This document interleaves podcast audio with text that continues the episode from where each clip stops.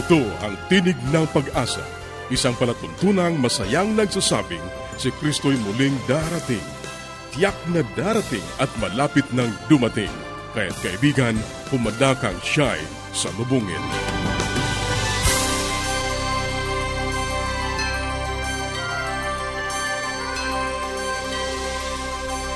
Ang palatuntunang ito ay inihahatid ng Adventist World Radio.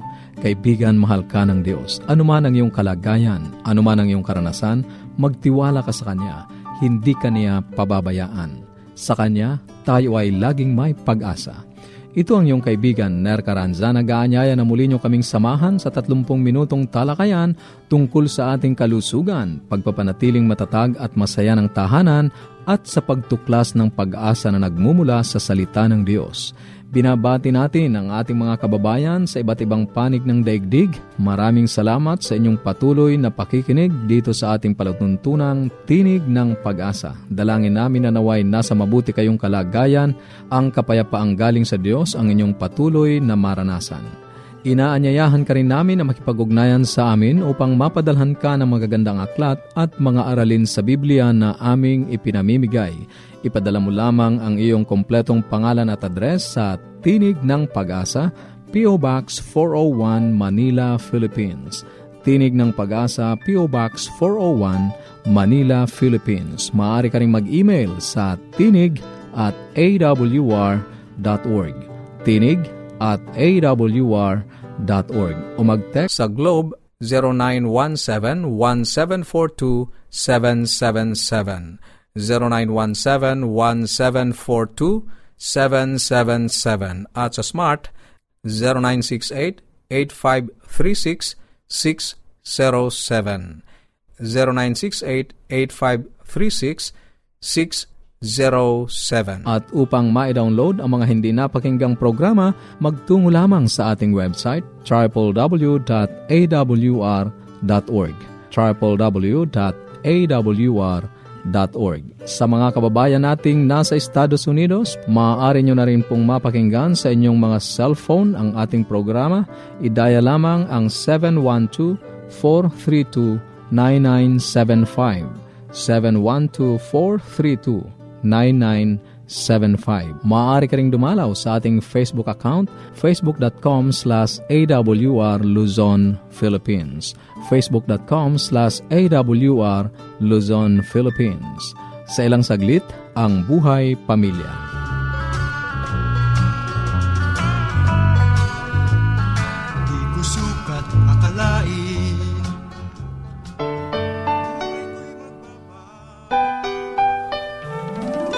Tayong mga Pinoy, mataas ang pagpapahalaga sa pamilya. Walang hindi kagawin. Lahat kakayanin. Kahit buhay, itataya natin.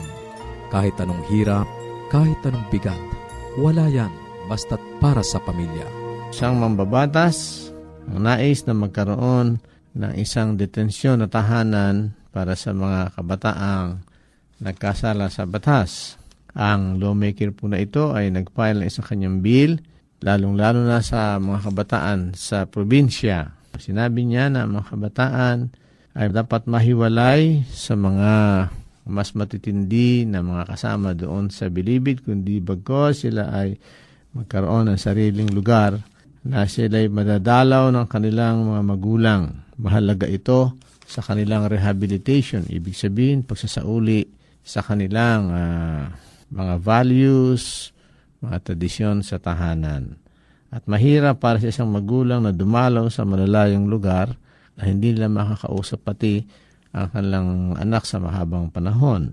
Tinasabi niya na maraming mga social workers ang napipilitan na palayain ng mga kabataan itong nagkasala sa kakulangan ng mga pasilidad para sila ay doon pasamantalang tumira.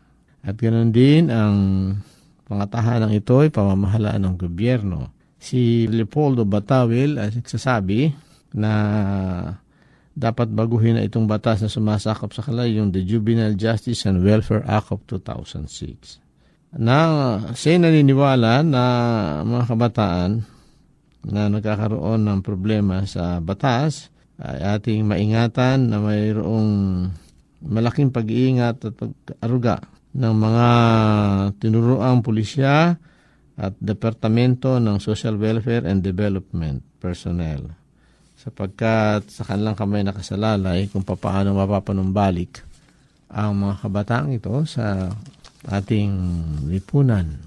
Professor Jun Banag po, ang inyong lingkod ay matagal nang nagsisilbi doon sa Correctional Institution for Women at nangunguna sa pag-organisa sa rehabilitasyon ng ating mga sabing palad at nagkasala sa lipunan ng mga babae. Ang lahat ng bagay na sana ito ay hindi nangyayari kung ang ating lang mga magulang ay hindi nagiging pabaya sa kanilang pagpapalaki sa kanilang mga anak. Ating alalahanin na hindi lamang sa loob ng tahanan nagkakaroon ng problema. Ang ating mga anak ay naka-expose sa magulong sosyedad ng sanlibutan. Nandiyan na po ang krimen, ang mga palabas na hindi dapat manoorin, ang mga barkada na hindi dapat maging kasama sa buhay nila, at napakalaki ng kanilang impluensya sa ating mga anak bilang mga magulang, tayo ay mayroong malaking katungkulan na ingatan sila. Huwag tayong umasa sa ibang tao, sa mga guro, at kung sino-sino pa na ating mapagtuturuan ng responsibilidad. Kundi ang isang magulang o ang parehong magulang ay kanilang uh, i-monitor o bantayan ang kilos at galaw. Hindi naman tayo nangangalagang himasok tayo sa kanilang mga personal o pribadong buhay Ngunit hanggat sila nasa ating pag-aaruga, natural lamang na bantayan natin kung saan sila pumupunta, saan sila kumakain, anong kanilang ginagawa pagkasamang barkada. Sa pamagitan noon ay nakokontrol natin sila at nakikita natin anong daan ang patutunguhan nila. Kung hindi, ay malamang sila ay mapahamak at pagdating ng panahon, mas malaki ang ating nagagastos na panahon, nagagastos na salapi, at pag-aalaala sapagkat sila ay napalungi ng daan. At ang rehabilitasyon ay isang proseso na matagal, magastos at maraming oras ang dapat ubusin. Katulad dito ng isang uh, sasakyan na mali ang design. Kaya ang ginagawa ng kumpanya ay nire-recall sa mga customer at ibinabalik at tinaayos ulit. Napakalaki ng gastos na gagawin para maibalik lamang sa dati. Sa tahanan ay gayon din. Kung hindi na magiging maayos ang ating papatakbo ng tahanan, ang ating mga anak ay mapapahamak at napakalaki ng rehabilitation cost upang sila maibalik sa tama. At kapag sila nasanay na at nakasalamuha nila sa loob ng bilangguan ang mga hardened criminals na ito ay lalo silang nare-reinforce na sumama at pagkatapos noon ay nagiging dahilan para sila ay uh, lalong sumama. At kung hindi na sila makabalik sa syudad na kanilang ginagalawan ay nagiging uh, perwisyo na sila, pabigat sa gobyerno, sa gastusin, sa lahat ng bagay, sa krimen, sa mga pulis. At ang lahat na ito ay nagsimula lang sana sa isang tahanan na mayroong mabuting pamamahala. Ito po si Brother June Banaag ay nagpapaalam sa inyo hanggang sa muling pag-uusap natin. Salamat po.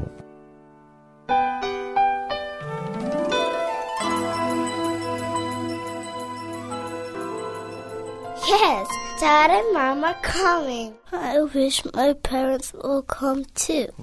The best way to spend time? It's with family. Adventists care. Ang bahaging iyong napakinggan ay ang buhay pamilya kung mayroon ka mga katanungan o nais mong magkaroon ng mga aklat na aming ipinamimigay ng libre o kaya ay mga aralin sa Biblia, maaari kang makipag-ugnayan sa amin sa Tinig ng Pag-asa, P.O. Box 401, Manila, Philippines. Tinig ng Pag-asa, P.O. Box 401, Manila, Philippines. O mag-email sa tinig at awr.org. Tinig at awr.org. Maaari ka ring mag-text sa Globe 0917-1742-777. 0917-1742-777. At sa Smart 0968-8536-607. 0968-8536-607. At upang ma-download ang mga hindi napakinggang programa, magtungo lamang sa ating website www.awr.org www.awr.org Maaari ka ring dumalaw sa ating Facebook account facebook.com slash awr Luzon, Philippines. Susunod, ang Gabay sa Kalusugan.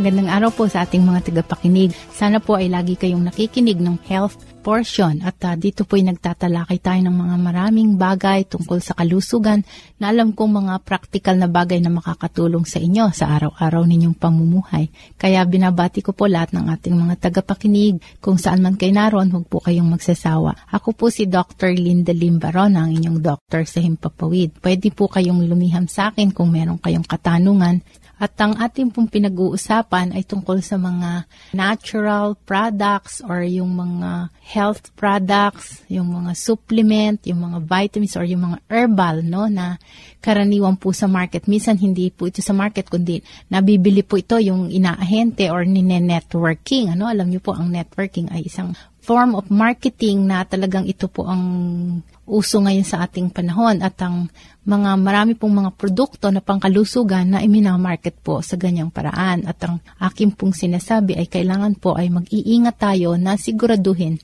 na ang ating binibili ay or ating ginagamit or iniinom ay totoo na makakatulong sa ating kalusugan sapagkat marami po dyan ang peke or false claim, no? Hindi naman sa peke yung gamot, pero meron siyang claim na hindi totoo na ginagawa talaga ng gamot na yon. Napag-usapan na po natin yan na it could be a waste of money, it could be a waste of time, or even worse, it can cause serious side effects, no? Makakasama pa. At ang sinasabi nga po natin dito, paano nating malalaman kung totoo or false ang claim ng isang natural or isang herbal medicine. Ang unang-una kung masyadong parang too good to be true ang mga claim niya, no? Yung totong-totoo ito. In two weeks, uh, tutubuan ka na ng buhok, no? Sigurado, ganyan. Ay, kailangan medyo mag-iisip po tayo. At ang isa naman ay pag ang produkto ay iminamarket or pinapabili at sinasabi na ito ay makakagaling ng lahat ng sakit, no? Cure all. Alam nyo, minsan makakakita tayo, ah, pagka po kayo ay may hika, kung kayo po ay may diabetes, kung kayo po ay may cancer, kung kayo po ay merong arthritis, kung kayo po ay nahihilo, kung kayo po ay anemic, ay ito po, makakagaling po ito. No? So parang lahat ng sakit, no? alam nyo, isipin ninyo na sa ilang daang taon ang siyensya ay nagiging moderno at talagang napakagaling ng pananaliksik. Eh, sa ngayon, wala pa po talagang nasa saliksik na gamot na isang gamot ay lahat ay napapagaling. In fact, sa isang sakit, maraming gamot ang kailangan kadalasan dahil nga hindi kaya ng isang gamot lang. Ngayon, kung darating ang isang herbal medicine or isang natural product na talagang kaya nitong gamutin lahat, eh mag-isip po tayo ng dalawa o makaitlong beses at baka po bulsa lamang natin ang hinahabol nito, no? Bibigyan ko po kayo ng ehemplo. Meron pong pumunta dun sa opisina ko na nagbebenta po siya na I think parang infrared ang gamit po nito, no? Isang para po siyang toilet seat. Parang isang upuan po na yung pantakip sa banyo, yung toilet seat. Pero may ilaw po siya na pula na nakatapat sa katawan mo, no? Doon sa may bandang baba sa upuan mo. At sabi po, kung kayo ay merong sinusitis, kung kayo po ay merong sakit sa puso, kung kayo po ay may sakit sa ano, makakagaling daw po dahil merong mga tao na gumamit na nito na talagang nakatulong, nagluwag ang kanyang paghinga, lumabas ang kanyang plema. Naku, sabi ko po ay paano naman masasabi na didiretso tong infrared na to, paano pupunta dun sa ulo, sa migraine or dun sa sipon, eh samantalang ang ilaw ay isang ordinary infrared bulb no na ginagamit din po ito sa mga panganganak, pagkapanganak or sa mga nag-hemorrhoid operation, eh yan po, po pwede. Eh, napakamahal naman po pati ng produkto. Kaya po kailangan mag-iisip po tayo dahil baka pera lamang ang hinahabol. So, Minsan may totoo pero for specific diseases lamang. Hanggang dito na lang po muna tayo at sa susunod marami pa tayong mga idadagdag dito. Salamat po. Paging Dr. Rodriguez, you're needed at room 321. Dr. Rodriguez, Mrs. Martinez, room Kailangan na po nating i-dialysis ang asawa ninyo. New outlook and a healthy lifestyle makes a big difference. Adventists care. Ang katatapos na bahagi ay ang gabay sa kalusugan. Para sa inyong mga katanungan o anuman ang nais ninyong iparating sa amin, maaari kayong sumulat sa Tinig ng Pag-asa, P.O. Box 401 Manila, Philippines. Tinig ng Pag-asa, P.O. Box 401 Manila, Philippines. O mag-email sa tinig at awr.org. Tinig at awr.org. Maaari ka ring mag-text sa Globe 0917-1742-777. 0917-1742-777. At sa Smart 0968-8536-607. 0968-8536-607. Maaari ka ring dumalaw sa ating Facebook page, facebook.com slash awr Luzon, Philippines. facebook.com slash awr Luzon, Philippines. Dadako na tayo sa ating pag-aaral ng Biblia. Kumusta ka kaibigan? Napakabuti ng Diyos. Nanupat sa araw-araw kanyang pinaparanas ang kanyang dakilang pag-ibig, ang kanyang maraming pagkapala. Muli, narito ang iyong kaibigan sa Himpapawid, Pastor Romeo Mangiliman, na nagsasabing napakabuti ng Diyos, kaibigan. Patuloy tayo sa ating pag-aaral salita ng Diyos. Ano ang makikita sa buhay ng isang tao na tumanggap kay Kristo? Ano ang ating mapupuna sa kanyang buhay? Sa bahaging ito ng ating pag-aaral, na ang pagtalima ay di pakitang tao lamang, kundi isang pagilingkod ng pag-ibig. Ang kautusan ng Diyos ay isang pagkapahayag ng kanyang likas, isang kabuuan na dakilang simulain ng pag-ibig. At hindi ito'y isang pinagsasaligan ng kanyang pamahalaan sa langit at sa lupa.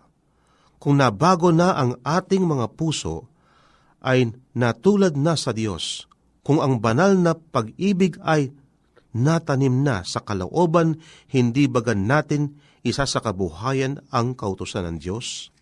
Pagka sa puso'y natanim na ang simulain ng pag-ibig, pagka nabago na ang pagkatao ayon sa wangis niyang lumikha sa Kanya, kung magkagayoy, natutupad ang pangako ng bagong pakikipagtipan.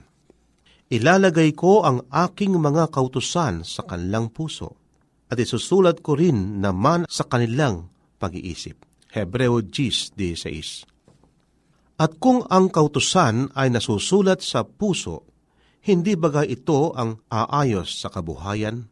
Ang pagtalima, ang pagilingkod, pagtatapat ng pag-ibig ay siyang tunay na tanda ng pagkaalagad. Kaya't ganito ang sinasabi ng kasulatan. Ito ang pag-ibig sa Diyos na ating tuparin ang kanyang mga utos. Ang nagsasabing nakikilala ko siya at hindi tumutupad ng kanyang mga utos ay sinungaling. At ang katotohanan ay wala sa kanya. 1 Juan 5.3 Sa halip na ilabas ang tao sa pagtalima, ang pananampalataya pa nga, oo, at pananampalataya lamang ang nakapagpapaaring tayo'y maging kabahagi ng biyaya ni Kristo na sa atin ay umaakay upang sa Kanya'y tumalima. Hindi natin kikitain ang kaligtasan sa pamamagitan ng ating pagtalima. Sapagkat ang kaligtasan ay walang bayad na kaloob ng Diyos na ating tatanggapin sa pamamagitan ng pananampalataya. Tatapwat ang pagtalima ay bunga ng pananampalataya. Nalalaman natin na siya'y nahayag upang mag-alis ng mga kasalanan at sa kanya'y walang kasalanan. Ang sino mang nanahanan sa Kanya ay hindi nagkakasala. Sino mang nagkakasala ay hindi nakakita sa Kanya, ni hindi man nakakilala sa Kanya. 1 Juan 3.5 6 Naririto ang tunay na pagsubok kung tayo'y namamalagi kay Kristo at kung ang pag-ibig ng Diyos ay nanahanan sa atin, ang ating mga dandamin at ang ating mga pag-iisip at sampu ng ating mga kilos ay magiging kasang-ayon ng kalaoban ng Diyos. Alinsunod sa sinasabi ng mga banal na utos, Mumunti kong mga anak, huwag kayong padaya kanino man. Ang gumagawa ng katwiran ay matuwid, gaya niya na matuwid. 1 Juan 3.7 Sinasabi ng patakarang banal na kautusan ng Diyos kung ano ang katwiran ayon sa ipinahayag ng sampung utos na ibinibigay sa Sinai. Yaong tinawag na pananampalataya kay Kristo na nagsasabing hindi na ng tao ang sumunod sa Diyos ay hindi pananampalataya kundi pagsasamantaha. Sa biyaya kayo'y nangaligtas sa magitan ng pananampalataya. Datapwat ang pananampalataya na walang magawa ay patay. Epeso 2.8 Ito rin ang sinasabi sa aklat ng Santiago 2.17. Bago na parito si Jesus sa lupa, ay ganito ang sinabi niya tungkol sa kanyang sarili. Ang aking kinalulugurang sundin ang iyong kalooban. O Diyos ko, oo, ang iyong kautusan ay nasa loob ng aking puso. Awit 48 At bago siya umakyat sa langit, ay ipinahayag niya, Aking tinupad ang mga utos ng aking ama, at ako'y nananatili sa kanyang pag-ibig. Sang Juan 15.10 Sinasabi ng kasulatan na sa ganito'y naalaman natin na siya'y ating nakikilala kung tinutupad natin ang kanyang mga utos. Ang nagsasabing siya'y nanahanan sa kanya ay nararapat din namang lumakad na gaya ng inilakad niya. 1 Juan 2, 3 hanggang 6. Sapagkat si Kristo man ay nagbata dahil sa inyo, na kayo'y iniwan ng halimbawa, upang kayo'y magkisunod sa mga hakbang niya. 1 Pedro 2, 21 Ang kondisyon ngayon upang mata mo ang buhay na wala hanggan ay gaya rin ng dati. Gaya noong sa paraiso bago nagkasala ang unan nating mga magulang. Sakdal na pagtalima sa kautusan ng Diyos. Higit sa rito ay binabago ni Kristo ang puso. Tumatahan siya sa inyong puso sa pamamagitan ng pananampalataya. Dapat ninyong ingatan ang pakikipag-ugnay na ito kay Kristo. Sa pamamagitan ng pananampalataya at patuloy na pagpapakopkop ng iyong kalaoban sa Kanya. At habang ito'y inyong ginagawa, ay gagawa naman siya sa inyo upang kayo'y magpasya at gumawa ng ayon sa Kanyang mabuting kalaoban. Kaya't masasabi ninyong, ang buhay na kinabubuhay ko ngayon sa laman ay kinabubuhay ko sa pananampalataya. Ang pananampalataya na ito'y sa anak ng Diyos, na sa akin ay umibig at ibinigay ang kanyang sarili dahil sa akin. Galatia 2.20 Ganito ang sinasabi ni Jesus sa kanyang mga lagat. Hindi kayo ang magsasalita kundi ang Espiritu ng inyong Ama at sa inyo'y magsasalita. San Mateo 10.20 Kaya't kung si Kristo ang gumagawa sa inyo, ay magpapakita kayo ng diwang gaya ng sa Kanya at gagawa kayo ng mga gawang gaya ng ginawa niya, magawa ng katuwiran na siyang pagkamasunurin. Kaya nga't sa ating mga sarili ay wala tayong anumang may pagmamalaki. Wala tayong katuwiran, magmataas. Ang pinagsasaligan lamang natin ay ang pag-asa ang ibigay sa ating katuwiran ni Kristo at iyay gawa ng kanyang Espiritu na gumagawa sa atin at sa pamamagitan natin. Kaibigan, narito ang isang katotohanan. Hindi ako maaring magmalaki sa aking sarili kung bakit ako ay naitaas ng gayon lamang sapagkat ako ay gumawa ng ganito, sumunod sa kalooban ng Diyos. Kaibigan, ang aking pananampalataya sa Kanya ay bunga ng aking pagtanggap na bilang aking tagapagligtas. At sapagkat ako ay sumasampalataya sa Kanya, ang bunga ng Espiritu ay makikita sa aking buhay. Hindi ako nagmamalaki sapagkat siya ang gumagawa para sa akin na katulad ng sinasabi ni Apostol Pablo, ako'y napakong kasama ni Kristo, hindi na ako nabubuhay, kundi si Kristo ang nabubuhay sa akin. At kapag ka si Kristo ang nabubuhay sa akin, na katulad ng sinasabi ni Apostol Pablo sa Pilipos 4.13, ang lahat ng bagay ay aking magagawa sa magitan ni Kristo nagpapalakas sa akin. Kaibigan, ang kailangan mo ay si Kristo. Tanggapin mo siya na yung tagapagligtas Ayaan mo siyang gumawa sa iyong buhay. Maraming salamat sa iyong pakikinig. Sana'y nakinabang ka sa ating mga pag-aaral. Ating itutuloy ang mga paksang nasimulan sa susunod nating pagtatagpo sa ganito ring oras at himpilan. Muli ka naming inaanyayahan na makipag-ugnayan sa amin sa anumang katanungang nais mong iparating, gayon din kung nagnanais kang magkaroon ng mga libreng aklat at mga aralin sa Biblia. Sumulat ka lamang sa Tinig ng Pag-asa, P.O. Box 401, Manila, Philippines. Tinig ng Pag-asa, P.O. Box 401, Manila, Philippines. Maaari ka rin mag-email sa tinig at awr.org.